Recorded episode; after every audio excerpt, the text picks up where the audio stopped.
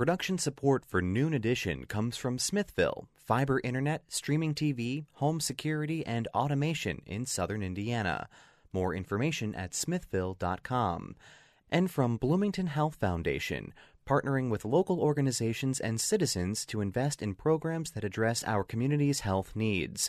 Bloomington Health Foundation, improving health and well being takes a community. More at bloomhf.org.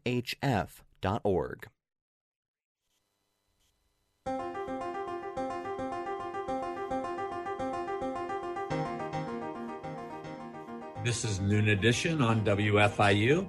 I'm your host, Bob Zaltsberg, co hosting with WFIU News Bureau Chief Sara Wittmeyer. This week, we're talking about ways to create more affordable housing in Bloomington for people experiencing homelessness or instability or extremely low income. And we have four guests with us today. Forrest Gilmore is the executive director of Beacon Incorporated. Mayor John Hamilton from the city of Bloomington is joining us today. Andrew Bradley from Prosperity, Indiana. He's the policy director. And Kyle Arbuckle, who is lo- from the National Low Income Housing Coalition Advocacy Group, and he is an organizer with an advocacy organizer. If you have questions or comments for us, you can follow us on Twitter at Noon Edition. You can also send us your questions for the show at news at indianapublicmedia.org. So thank you all for being here with us today. This is uh, an extremely difficult topic. We know that. We know it's complex. We know there are lots of um, issues that everybody in this uh, on this panel today are wrestling with, and I really appreciate your being here. I want to start the program um, by talking with both both uh, Mayor John Hamilton and Forrest Gilmore about um, the issue that Sara mentioned in the in the uh, billboard uh, promoting our show about the uh, the ordinance that came before the city council uh, just last month um, that would have addressed people being in uh, people who are experiencing homelessness being in public spaces in the community. So, Mayor Hamilton, can you give us uh, your take on that and explain to us what happened with that legislation? Sure, uh, Bob. It's nice to be with you and Sara and Forrest and uh, Kyle and Andrew. Thanks for all being together. Appreciate that. Um, you know, look, this has been an extraordinarily challenging past 12 or 13 months, of course, in so many ways with the pandemic. And it has certainly been a, a, a very difficult time for many of our residents uh, in Bloomington who have lost income, lost housing, faced food insecurity, um, uh, health insecurity, and many others, uh, many other challenges. And we're still seeing that, of course. And um, we did uh, the particular uh, item uh, event you talked about was one part of a you know really a really tough year when when so many people were going through difficult things. And one way that um, was manifest was people some people started camping out in uh, city park in particular seminary park. That was the one that seemed to be uh, get the most uh, activity. And that was against is against city ordinance and city law. And um, also of course during the winter is very dangerous uh, being out in sub-zero and very cold temperatures and in public rights of way and others. And there was a you know really an intense community effort of how do we help people who are uh, without housing uh, get through uh, each day uh, and much less a winter. Um, it's worth reminding that you know in eviction protection we have very aggressive eviction protections in place but that doesn't help you if you don't have an apartment. If if you know that protects if you're protects you from being evicted. But if you're homeless, it doesn't do much. So there's been a lot of work, and I'm sure we'll talk about the work to expand shelters and offer uh, different alternatives. Um, but there was a community, a big community debate about whether to change that law, that city ordinance that says you cannot sleep overnight in city parks. And ultimately, the city council voted not to change that law. Uh, but I think everybody involved in that discussion knew how important it was to keep working on creating real, uh, safe, and uh, long term housing for folks who are currently experiencing homelessness. Forrest, how about your position uh, on that short-term solution, and and what have uh, you know what have you been doing at Beacon and and Shalom since then? Sure. Yeah. Um, I, I, I love a quote by um, Harry Hopkins, who worked for the FDR administration, where he says that people don't eat in the long run; they eat every day. And I think that's important for us to remember that that although it's really important for long-term solutions and addressing those, we also have to remember that um, that basic life functions are something that everybody has to do every but every day. People need to sleep, they need to eat, they need to use restrooms, and um, even though we can all pair together on long-term solutions, we also have to think about the the short-term solutions of, of what people need in the in the immediate and the urgent um, situation. I mean, our our position around the parks was pretty simple in that it's a constitutional right if people don't have the ability to access alternative uh, accommodations that they have a right to exist and sleep and be in public spaces um, and uh, that the current law is actually unconstitutional um, and so we were hoping that the that that the city council and the mayor's office would find a way to recognize that constitutional issue and come to um, a position that allowed for um, addressing that. Um, that. And that doesn't take away from our willingness and desire to work with the city around and, and other organizations around the long-term solutions, but um, but the short-term ones are also really important. We did open a short-term winter shelter um, for to you know that was incredibly difficult to to get open and the only reason we were able to do it is because many codes are currently waived due to the covid state of emergency but we did manage to do that we had as many as 70 people in that shelter which just showed an incredible demand um, for homelessness i don't think we've ever quite seen this level of street homelessness in the winter um, in at least my 10 years of uh, being the executive director here at Beacon. So it was a crisis point, a very serious issue, and um, and uh, there, you know, we needed lots of flexibility to deal with a very, very complicated and dangerous issue. Mm-hmm. Forrest, I, I did. I think I remember reading um, a column in the Herald Times by law professor Alex Tanford that that suggests that maybe the law isn't so clear on sleeping in parks. Are you familiar with that? Did you read that? I didn't actually see that that piece, and I know there's certainly debate within the legal community. Um, I, there are a couple things that I know for sure. One is that the at least the Obama administration was pretty pretty clear about it. It's in its its Justice Department, and the Martin v. Boise Ninth Circuit Court decision um, was pretty clear about it, and that the ordinance that got passed in Indianapolis was passed under the threat of a lawsuit from ACLU.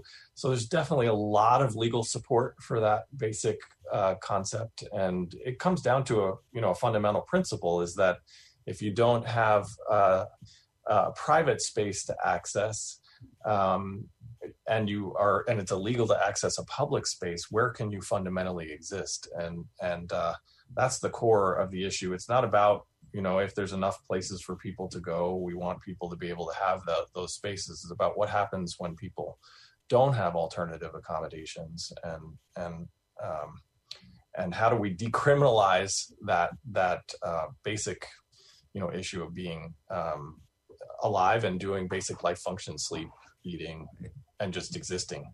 Right. John did you want to respond to that yeah, I, I, actually think there's probably a lot of agreement on this about the, no, we don't believe uh, in the city about criminalizing homelessness, and that's really a fundamental, kind of one of the fundamental legal questions: is do do people get arrested or or or or uh, criminalizing um, behaviors uh, if they have no other options for where to be? Uh, we we we agree that people have the right to to be and and actually have worked very hard to try to make sure there are spaces from the overnight stride center to the you know to the emergency shelters that that Forrest has mentioned and there are others that many terrific partners have pulled together to try to create opportunities for those. And I think there's you know there may be some debate about exactly where uh, and how but I think there's a lot of agreement that we shouldn't and don't criminalize people who ha- who are poor and who have who are trying to find better options. And I think the community's done a, a you know, it is a short term crisis, and the community in the last 12 months has done extraordinary um, things to improve. As Forrest mentioned, we, we had probably some nights with 250 people in shelter, which is just an extraordinary number for our community. Uh, and it was through opening new shelters and hotel rooms and new, you know, expanding shelters that we have that that the community came together to help protect. We, you know, we had an individual die sleeping uh, uh, overnight in the park. It's not safe in freezing weather, um, and it's been really uh, important to have the community step forward and try to create options. So I, I don't think the courts are probably where this will get solved, but it's going to be day to day trying to make sure we get better futures for everybody.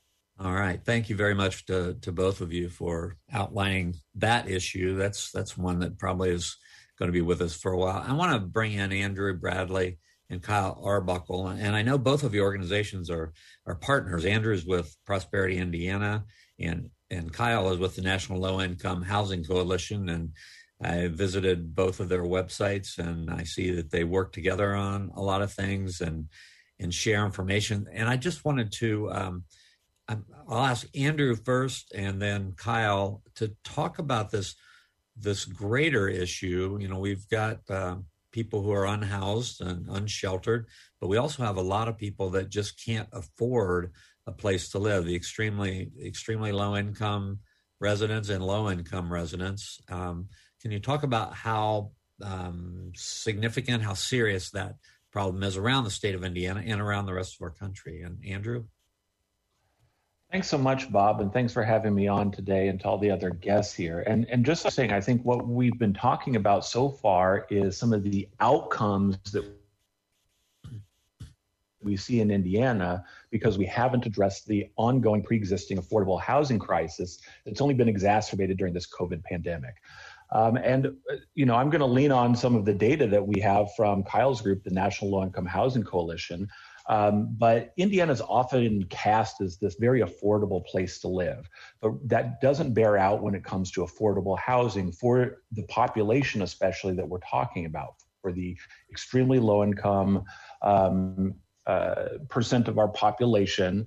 Um, in Indiana, we see that there are some of the highest cost burdens and the least number of affordable and available units in the entire Midwest. Um, in uh, in Indiana, for example, 72% of the extremely low income renter households have a severe cost burden, meaning that they're spending 50% or more of their income on housing. And statewide, uh, we see that there are only 37 units um, of affordable and available housing for every 100 extremely low income households. And both of those uh, metrics that I mentioned are second worst in the Midwest. So we're really not keeping up with the rest of the Midwest. And a lot of that has to do with how uh, the state is implementing um, federal resources and, and some of our state policies. Um, and something that I'd like to mention with that is that we are just had a, a law that was made um, effective in, um, in February that actually further restricts locals' ability to um, be able to uh, support renter households when it comes to, to their renter rights. It really restricts those local abilities that we've heard discussed so far. Um, and it actually expands possibilities for expedited three-day evictions. So, you know, that's kind of the uh, the situation we're in right now. Is that Indiana had this pre-existing housing affordability crisis, and the way that we're choosing to make our policy choices threaten to, to further endanger. I want you to weigh in on that. Yeah, um, thanks for having me. I appreciate it. And thanks for Andrew. That um, that's a great introduction of our data. Um, just to go a little bit further into our data, Andrew pointed out that Indiana, um, I think he said 72% of renters are severely cost burdened. In Monroe County, where Bloomington is, um, it's 86%, so it's even higher proportionally. And also, he mentioned the number of affordable and available homes um, for every 100 extremely low income renters at 37, I believe you said, Andrew. And in Monroe County, it's 17. So we're seeing some really poor outcomes in Monroe County um, that already existed before COVID. Um, and this data comes from the American Community Survey, so we pull this from the federal government. So um, these these numbers are hard and real. Um, and yeah, I think Andrew makes the point that you know there's a there's an affordability crisis and a supply crisis, and I think you need to tackle those both head on if you want to address the homelessness crisis. Um, because as the mayor said, there are you know plenty of people that are currently sleeping on the street, but there are also so many people that are on the verge of that as well. Um, so it needs to be a twofold aspect if you really want to see a um, improvement in that area. Kyle, Kyle Andrew, oh, let me follow up really quickly. Kyle, Andrew had talked about um, Indiana not being very good in in the Midwest. I mean, how how do you view it from a from a national standpoint? Um, yeah, I think Indiana ranks fairly high. Um, I don't know the number off the top of my head. If you give me a second, I can pull that up. But Andrew's right that they are second in the Midwest. Um, and in terms of uh, housing supply, they are very low compared to the rest of the country. Um, not as low as you know a place like California or New York or even DC, where I live, um, as those places are extremely, extremely expensive, making the housing unaffordable and unavailable to extremely low income renters. But um, Andrew's right in that Indiana is not the affordability haven that we believe it is, particularly for extremely low income renters. But like I said, if you give me a second, I can tell you exactly where Indiana ranks in terms of supply. So, Andrew, we've we've gotten several questions in, but this one about data, uh, perhaps you could you could tackle. So, the question from Stephen is: What do the people of city or county council think affordable housing is by a numbers standpoint, such as a single parent with two kids? What do they think this person should be able to afford to live? Well, the way that I would approach that is again, I'm going to turn to some of Kyle's organization's data. They say that statewide, in order to afford a two bedroom house uh, a unit, a two bedroom unit statewide, you need to uh, make $16.32 an hour. Um, and yet, the average renter wage in Indiana is $14.44. Um, and I do have that for the the Bloomington area. It's actually it's it's even a little bit more disparate. In order to afford a two bedroom unit in Bloomington or at least Monroe County, uh, you need to be earning sixteen dollars and ninety cents an hour. Uh, but the average renter in Monroe County only makes ten dollars and eighty six cents. So you can see that is a really wide gap. And what it means is that people will either be spending more um, than what they should of their paychecks just to, to keep a, um, a stable roof over their house, or they're going to cut other things. Um, they are going to um, live in a substandard unit. They're going to live in a smaller place than what they need for themselves and their children, or they're going to cut out other essentials um, like food, like savings, like the types of things you need to be able to uh, to build a career, to to go to school, that kind of thing. Those numbers are pretty dramatic. I think that that gap, which is so much different from this from the state gap, um, Mayor Hamilton, is there anything we're not seeing when you look at those numbers and that gap? Is there anything that makes Bloomington an outlier? No, well, that feels like my reality every day, and and I know it's the reality of a lot of people in this community. We are the most expensive market in the state, both hmm. for rental and for for home ownership. I do think it's important to remind people that both at the national level and at the state level, we've had a decades long um, decline in the investment from the federal level in affordable housing. And the main thing that's done these days is the low income housing tax credit, which is helpful. But there's been a real, um, in my view, dereliction over decades of real support for the housing uh, uh, needs of our country. We're a wealthy country, we should do better and at the state level. You know, we we planned to put inclusionary zoning in place in Bloomington f- five years ago when I came in, and the state legislature stepped up and said illegal. We're not going to let you do it. Um, now that's just one of the tools, but as Kyle mentioned, you know, they keep taking away tools at the local level now. That being said, you know, I think this community feels very strongly, and we work very hard to address these challenges. But they're they're real, and homelessness is one very visible aspect of this, but there are so many people who are less visible, who are struggling, paying way more than 30% of their income for housing. And it's a combination of supply. Uh, you know, we've created about 900 units of affordable housing in the last five years, just by hook and by crook, and however we can do it. Uh, and it's a question of wages and trying to improve those. But it's it's it is a real it is a real threat, and the homeless um, tip of the iceberg, kind of, which is most visible, is a is a warning signal that we've got to keep doing better on this. Mayor Hamilton, you just touched on this a little bit, but another question we just got in says, I grew up in Bloomington and I've seen it change over the years, and all I've seen is apartments going up, but not for low income people. So just just your reaction to that, and then maybe also Forrest can weigh in when, when you're finished.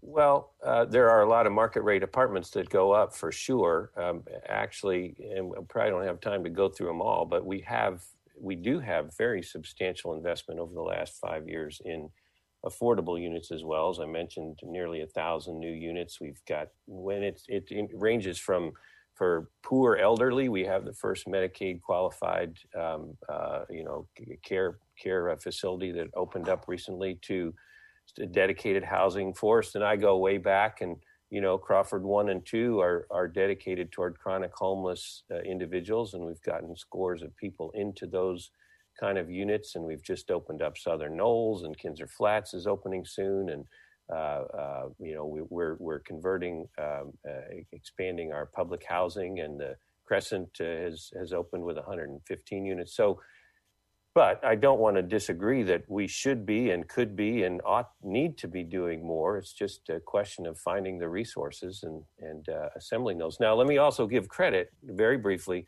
It really matters that the federal government has just put in place this American Rescue Plan, and that offers some really important opportunities to invest uh, in one-time ways uh, to improve uh, our situation. And, and thank goodness the federal government has stepped up with some substantial resources. Let me follow up quickly before Forrest uh, jumps in and, and ask John. Do those affordable housing units? I think you mentioned that there have been 900. Do they all meet the the guidelines that um, Andrew uh, and Kyle's group have set out there? I mean, can someone who's making ten dollars and whatever it was an hour afford to live in the places that that uh, have gone up? Well, that's a really good question. No, not for all 900 of those. They that really ranges from people with zero income uh, to people with 120% of median income, but there are definitely, you know, 100 or 150 of recently opened units that are really focused on people with virtually no income. Uh, but it's a whole that that is a whole range of affordable, long-term affordable uh, apartments. So, and you do have to look at each income band, and we we need more at every income band. There's no, I, I, I agree with that. Right. Uh, Forrest, do you want to offer some thoughts? Yeah, sure. I, I mean, I, and and I I'm, i appreciate that that the mayor is talking about this in a, in in a way that recognizes no one agency or entity is responsible for the challenge, but that also means we all have to work together for the for the solution. But I, I think it's important to understand too that I, I've been working with Beacon again for a, a decade is over over a decade now, and um, and the problem uh, we and we've been talking about affordable housing as and housing affordability as an issue going back at least that long in our community. Um, and the problem, uh, as I see it on the ground, is that it's not getting actually better or even stabilized. It's getting worse. That it's harder and harder every year for us to be able to help uh, people struggling with poverty find places to live in our community. And that's gotten harder uh, not easier. So the affordable the affordable housing issue is not stagnant uh, it's getting worse which means that what we're doing uh, now as a community is not enough and and um, and we need to take that seriously i think we need to look at housing affordability as a major crisis and make it the make it a priority, make it the priority in in all of our land and housing decisions. That we we have to put it at the at the forefront. And I'll just add too that there was an interesting housing study by Regional Opportunities Initiative, and one of the big things they found is, um, and this might put a little more clarity on on this, is that we actually a lot of affordable housing comes in the rent range of 400 to 800 dollars in rent per month And what they found is that our real gap in our community is not in that rental range. We actually have a decent amount of housing in that rental range, but it's the zero to 400. It's the, um, you know, it was referenced earlier, people experiencing extreme low income, extreme poverty. That's where in the zero to 400 rental range per month, that that's where we'll, we have a major gap and a major crisis in our community. Um, most of the folks who I who are experiencing homelessness or struggling with homelessness that I work with are not going to be able to afford a, fi- a 500 to 800 dollar apartment per month but they might be able to do much better with a 0 to 400 range. And that's where the big gap is um, for people experiencing homelessness and people experiencing housing insecurity is that that lower end range. And so that's where we need to be building um, uh, and expanding uh, in terms of cost is is in that zero to 400 range. We'd love to get your thoughts and your questions. You can send them to us on Twitter at Noon Edition. You can also send them to the show at news at indianapublicmedia.org. I'm glad uh, Mayor Hamilton brought up the different um, levels, the different strata of low income. Um, Kyle Arbuckle and Andrew Bradley, I know in the data that, that Kyle's group sends out, there's low income and then there's the extremely low income.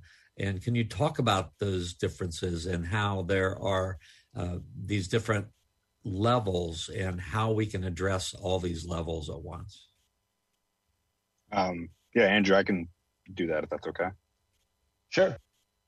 Um, so yeah, we we do it by HUD's definition. So um, anything below eighty percent of area median income is uh, low income, and then anything below 50% is very low income, and then anything below 30% of area median income is extremely low income.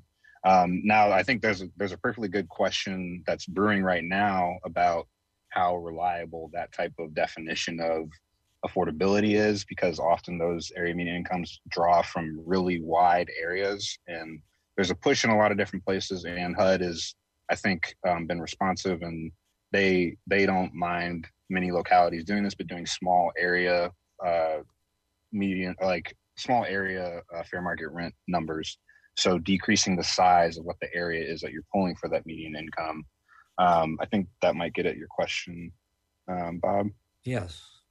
Okay. And, and Bob, I'd, I'd add to that too that um, you know the the households we're talking about, even when we're talking about that extremely low income renter household, that's 30% or below of area median income.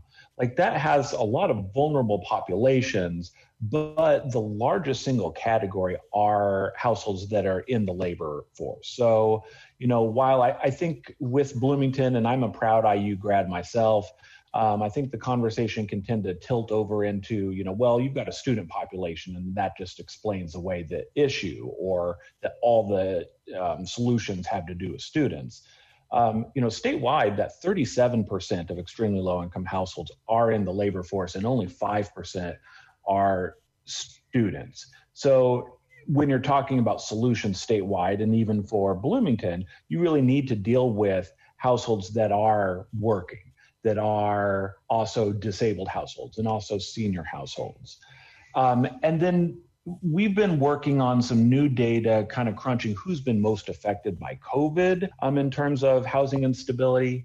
And this is statewide, but what we saw through um, from April to December that white households, 27% were likely to not have confidence to pay their next month's rent. But for households of color, that jumps to 41% um, 40.7% for Black households and 47.3% for Latinx households. So there's a real disparity of who's been affected by COVID when it comes to housing stability. Um, and then that also points to some of the solutions of where we need to make sure we target emergency assistance, but also making sure that they're part of the longer term conversation about housing affordability as well. Kyle, that those, oh, sorry or yeah, I was just going to ask if those numbers are consistent nationally. Um, yeah, more or less. Um, when I across my states, I cover Indiana to the southeast for our field team, and I believe what the I wanted to say that that's a really important point. That's something that I usually bring up when I give a presentation about these uh, data. That yes, most extreme low income renters in most states are either working, are disabled, or are seniors. So they either are working or can't work or struggle to work. And I think Andrew makes a great point that, you know, these these are people in the labor force that make usually minimum wage or slightly above minimum wage, um, but that doesn't mean that they can get into those apartments that the mayor mentioned. Um, and I want to follow up on something that the mayor said. He's absolutely right. The federal government has been derelict of their duty um, for decades at this point, and NLIHC recognizes that for sure. And I wanted to plug our House campaign that Andrew has been helping us on. I can talk a little bit more about that later. I think we're still talking about the income levels, but yes, Andrew's correct in that data, and I think it you know broadly translates widely that we see extremely low income renters either work or can't work or struggle to find work because they're either disabled or seniors. Um, so they cannot get into those market rate apartments because wages have not kept up with the cost of housing. Wages have not increased at all in this country for decades, and so they have not kept up with the cost of housing. So they can't get into a market rate apartment without subsidy or subsidize um, construction. We have a question for the mayor, and this one is about the the what will be the old hospital site and how that's going to be developed. The question's from Jenny, and she says the city will be the original land owners. Can they make covenants that the site be owner occupied because we need affordable homes? The sh- short answer is yes, uh, and and let me just let me just give a little frame. I really appreciate Kyle and Andrew your your points. You're right on, and thank you for the work that you do. Um, you know, every day in Monroe County and mostly in Bloomington, our housing authority has more than 1,500 families that are in uh, public housing, and that means they pay no more than 30% of their income. That is the kind of solution that you that you you steer the rent, you you you link the rent to the income so that people can afford it.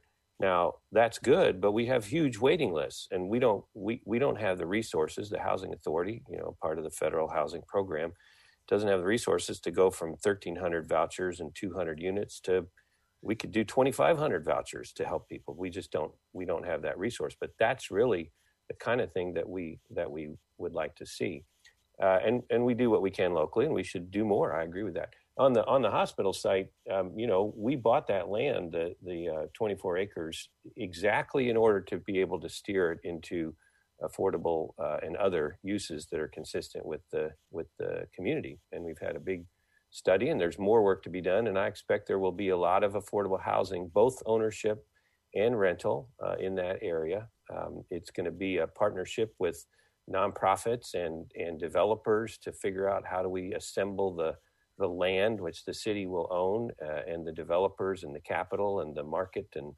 um, you know what's the long term uh, uh, opportunity there Forrest knows, and some of you know, I I am strongly committed to to very long term affordability, permanent affordability, 99 years or longer, so that you're not always chasing your tail, and that's a great opportunity to do that at the hospital. And it'll be a multi-year process, but uh, we look forward to seeing some really important new opportunities for people from all walks of life to live in that new neighborhood.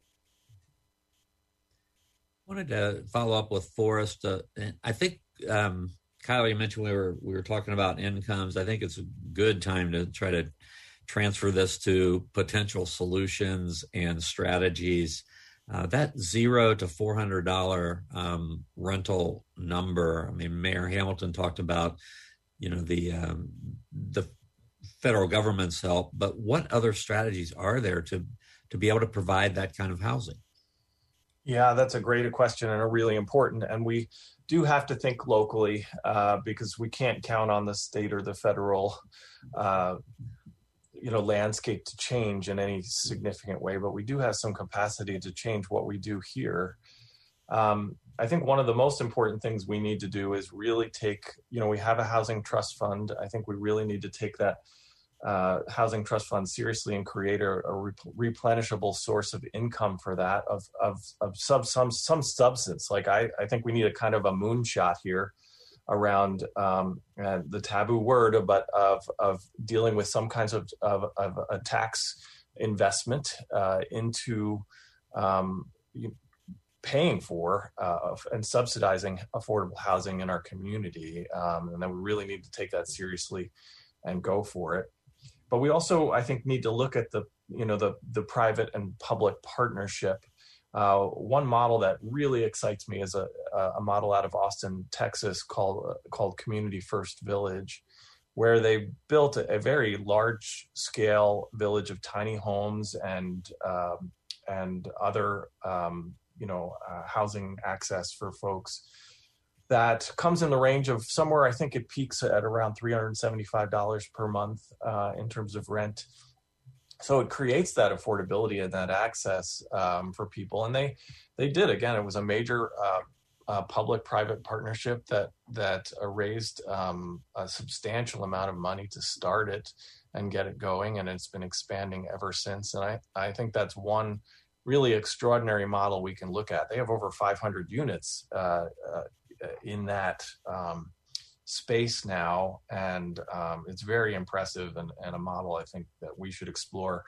both on the city and county level to we need to obviously deal with uh, finding the land where we could do something like that and then coming up with the income to do it. But but again i, I really think we need to be thinking moonshot here. We need to be thinking um, uh, big and and first priority and it's got to drive all the decisions we make as a community uh, because it is a it is a tremendously uh, terrible issue that is getting worse and um, we can't keep doing the same thing and expect a different result Give me an example of a moonshot for us. Well, those were two right there. Uh, okay. A big tax tax increase, and then um, uh, to to uh, address, you know, uh, making that housing trust fund replenishable. My, you know, I think we should be trying to put something like five million dollars a year into that housing trust fund at least, um, which could help us build, you know, an affordable complex a year um, uh, uh, just from local money. that doesn't include what's coming out from other resources and um, uh, and you know going for this public par- private partnership to kind of create some kind of tiny home village of of great significance similar to community first those would be the two things that i would want to um, uh, shoot for the moon so to speak to to uh, to try and accomplish locally john is that something the cdfi the the could be involved with well, you're yes, you're mentioning the CDFI Community Development Financial Institution, uh, CDFI Friendly City uh, Bloomington, which is a new organization that's brought about twenty million dollars of outside money in to help do some of the affordable housing projects that are here. And look, I I advocated a tax increase. I'm Forrest and I are on the same page on this. Uh, I didn't win, and and and he he supported it. Um, tried to in the city council uh, a year ago or so. Um, uh, but I totally agree that we need income locally to support it. Um, it is important to note these are these are regional problems. You can't. We're not a we're not an island uh, in terms of solving these issues, uh, both from resources and from programs. Uh, and there's a really wonderful group that's led by our local uh, United Way and our local community foundation folks uh, who are convened to talk about housing insecurity at a regional level. But uh, I think both of those are are things to look at, uh, and and something I get behind. I have gotten behind. Um, I do think continuing to recognize the regional nature and the importance, ongoing importance of advocacy at the state and national levels. I'm not as give. I'm not as uh, forlorn about the national uh, direction. I think we've got some friends who really do take affordable housing seriously. Uh, and I think the, the recent um, rescue plan and the infrastructure plan have very substantial uh, uh, steps forward in this stuff. And that's it really is a national market that we need to, to deal with and, and do our part locally too. We have about 15 minutes to go. If you have a question or a comment, can send them to us, news at indianapublicmedia.org. You can also follow us on Twitter and send us questions there at Noon Edition. Sara? Forrest, we got a question about shelters. And uh, the question is what's the potential for making more short term opportunities like low barrier shelters available? The socioeconomic effects of the pandemic are not going away. Yeah, agreed. And and and um, I'll say that um, sheltering is incredibly complicated uh, from a zoning standpoint, and trying to even find properties that are um, that where you can put long-term shelters is uh, very difficult and and expensive. Um, so, um, but I, but I think there's another kind of concern that I have about sheltering in general, which is I'm supportive of it, although obviously um, I, I, think there's a way in which we often go directly towards um, sheltering as the way to deal with homeless issues. And my um, concern is that we get in a fight about, as a community, every few years about when street homelessness becomes more prominent and we start to see a significant growth in, in street homelessness. And, and the core of that fight um, we've attempted to solve over the years with with sheltering and, and increasing sheltering. But in my my view, the fundamental issue in our community, the the the the gap or the kind of the bottleneck in our community is housing, and and if we continue to um, build sheltering without a real sincere effort to address um, shelter to, to address housing, uh, we're going to continue in these fights for years and years and years. We have to look square in the eye this fundamental issue of housing affordability in our community and we have to fix it. We can't keep uh, relying on um, sheltering to solve our homeless our street homeless issue. Um, and and so that's so that's challenging and and uh, and and hard to talk about but but the reality is the bottleneck in our system is the is housing and we have to solve that problem.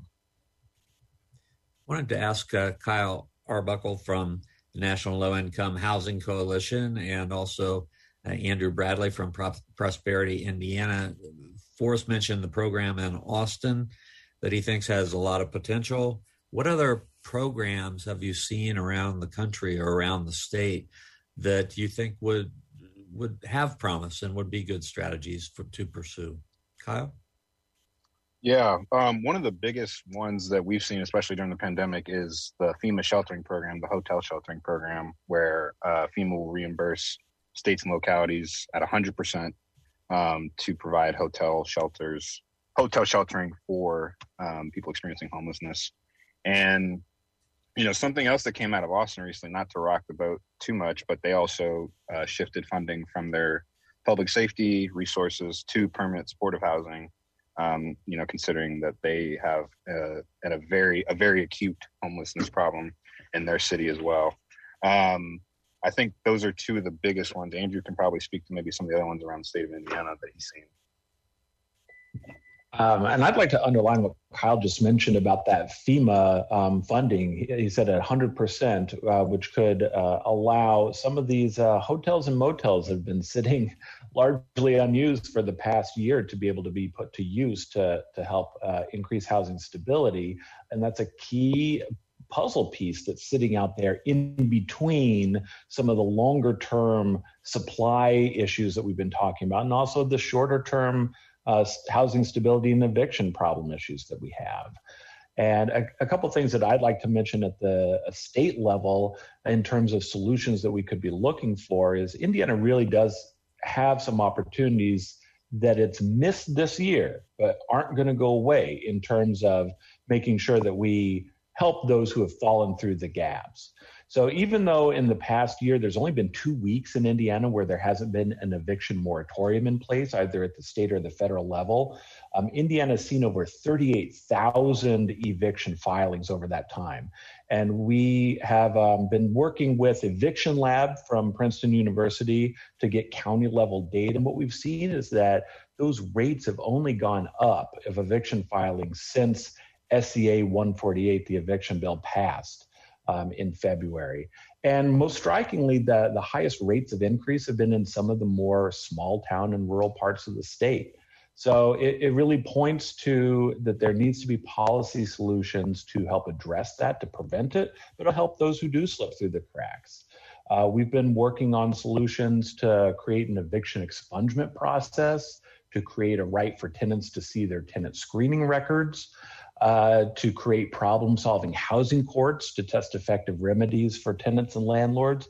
Unfortunately, all of those were left on the table uh, during the General Assembly. So there's going to need to be a lot of work done over the next year and into the next session um, in order to, to be able to help these people in the short and the long term. Kyle, anything, any other uh, programs more on the affordable housing as opposed to the sheltering area that you can point to? Yes, that is a great question. And I think um, this would be a perfect time for me to plug that campaign that I was talking about that Andrew is actually working very closely with us on. So we have a housed campaign, H O U S E D. Um, we capitalize the U and the S to emphasize universal and stable. Um, so uh, President Biden, before he took office, said that he wanted to make sure that everyone who needed a voucher could get one. Currently, only um, one out of four people that need a voucher receive one, and NLIHC is committed to bridging that gap and also other programs as well. So we want to increase supply as well. One of the big programs that we advocate for is the Housing Trust Fund, um, the National Housing Trust Fund. Um, as I think Forrest mentioned, that Bloomington has their own. I think that's great. I think uh, a lot of states and localities have those um, dedicated streams of funding for building housing for low income renters, and I think that's great. But we want to expand the national one um, and provide those resources that Forest said is missing, and the mayor um, and the right that are missing from states and localities. So expanding the housing trust fund, um, addressing the public housing backlog and repairs. There's about $70 in deferred maintenance in public housing across the country. Um, and also, we want to increase renter protections. So, allowing people that do have vouchers get into housing. There's a lot of source of income discrimination rampant across the country, across Indiana. Um, and we want to be able to protect renters that have vouchers or um, any type of other housing subsidy. And we also are very interested in um, less restrictive zoning laws. So those four buckets are part of this campaign, and we have a slew of legislation that's already been introduced that we're hoping will be reintroduced, and um, that the Biden administration will seriously consider these um, proposals. They've already signaled that they're very open to it. Um, I saw today actually that um, the president's skinny budget came out, and it was about um, several trillion dollars and included um, a lot of focus on social services and housing and his infrastructure package does as well. And we're seeing um, pretty broad support from a lot of Democrats in Congress. Um, we're not seeing a lot of bipartisan support, but we're hopeful that you know we can get this across the finish line and get a lot of legislation that would increase funding and um, you know increase functionality of these programs. So that's a lot of what NLIHC is working on, and like I said, Andrew's working very closely with us on that as well, along with other other state partners. And if you don't mind me chiming back in for just a sec, you know, on this housed campaign, this is something where at the state level, we're really wanting to be able to connect with Hoosiers and be able to tell these stories. We've already started the conversation on this campaign with both our U.S. senators as well as the local uh, Congressman Hollingsworth. Uh, but we could use more support for this. Um, if folks go to prosperityindiana.org or Housing for Hoosiers with the number four, um, that's the way you can sign up and you can help us tell your stories uh, with your congressional delegation on this campaign. All right. Absolutely. Sara. Absolutely. So, Forrest, just a couple quick questions that we got in. And one is about the capacity of churches to help. Just um, wondering if they can really step up and help people and uh, like let them stay there overnight. Restrooms would be available, it would be warm. And the other question is about the building just south of Kroger along the B-Line Trail. Can't we put that to use? Yeah, I, I, haven't looked into that building south of Kroger, so I'd have to have to check. I, I think what uh, a lot of people um, don't know about, and, and uh, churches have these regulations too, is that there are an enormous amount of uh, zoning regulations that make uh, sheltering uh, expensive and difficult. Um, the Interfaith Winter Shelter, for example, was only able to operate um, uh, as it did uh, because of the limited number of nights that people stayed at each church. Um, and if if people were to stay at the church for more than 30 nights a year, suddenly a lot of a lot of additional um, regulations kick in and uh, make it make it much more challenging financially.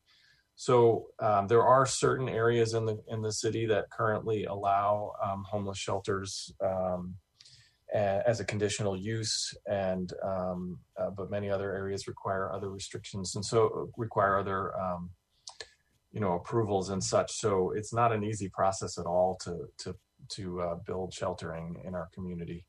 Um, uh, yeah. Yeah. I want to ask you, Forrest uh, and uh, Mayor Hamilton. We only have just we have about two minutes to go, so just want an update on Crawford Homes. You know, that's been uh, looked at as a success story in town. Both of you worked hard on it. Uh, I don't know how many years ago it was now that Crawford One opened, but Um, can you give us an update on what's going on there? How many people are are housed, and how's the um, housing first model? Has it been successful? Yeah, it, it absolutely is uh, profoundly successful. Um, it, it it doesn't always feel that way to some people looking from the outside because they don't fully understand it. But one of the things that we've seen is that in the people who are um, living uh, in those homes that um, that who had previously been long-term homeless on the streets that we're showing massive improvements in both their health and in their um, redu- and reductions in their uh, interactions with the criminal justice system, like 90% reductions in interactions with the criminal justice system. So, so dramatic uh, improvements in that way. It's it's by far not a cure-all, um, and so people still have struggles. There still are people active with active substance use issues and and and things like that, and there are still great challenges and needs for uh, more investment in in uh, the people who live there. But it's definitely working and and uh, and accomplishing what we hoped it would. There's Roughly. two Crawford apartments right now, and there and there's uh, 63 units in those two apartment complexes. Um, I remember um, Forrest. It was in, I think it was in the Episcopal Church downtown that that uh, Shalom. I was on the board, and you were advocating, and we took that step to say we're going to get into this permanent supportive housing, even though we were a day shelter, and that was a big step for the organization, and I think the right one. And as you've said, I think it's made huge difference in those lives, and it's the right thing. Housing first is the right policy. Um, and uh, you know it's going to be an issue in front of the council as these less restrictive zoning laws come forward. That my ears perked up as I heard that from from uh, Kyle. Uh, but you know this takes work on all fronts. It takes collaboration from government, nonprofit, private sector, different levels of government. Uh, I am hopeful that we can move the ball forward. We have a much more supportive federal government now.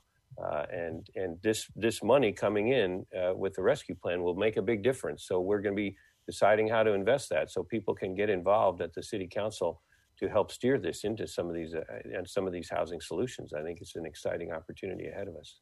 All right, we are out of time. I want to thank you all for this conversation today. This is a very difficult issue, and I think we uh, made a lot of headway and explaining about the issue and offering some decent strategies and solutions. So thank you very much to Forrest Gilmore from Beacon Incorporated, John Hamilton, the mayor of the city of Bloomington, Andrew Bradley from Prosperity Indiana, and Kyle Arbuckle from the National Low Income Housing Coalition.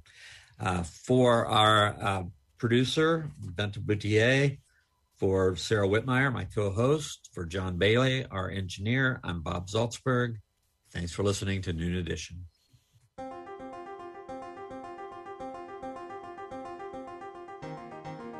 Noon Edition is a production of WFIU Public Radio.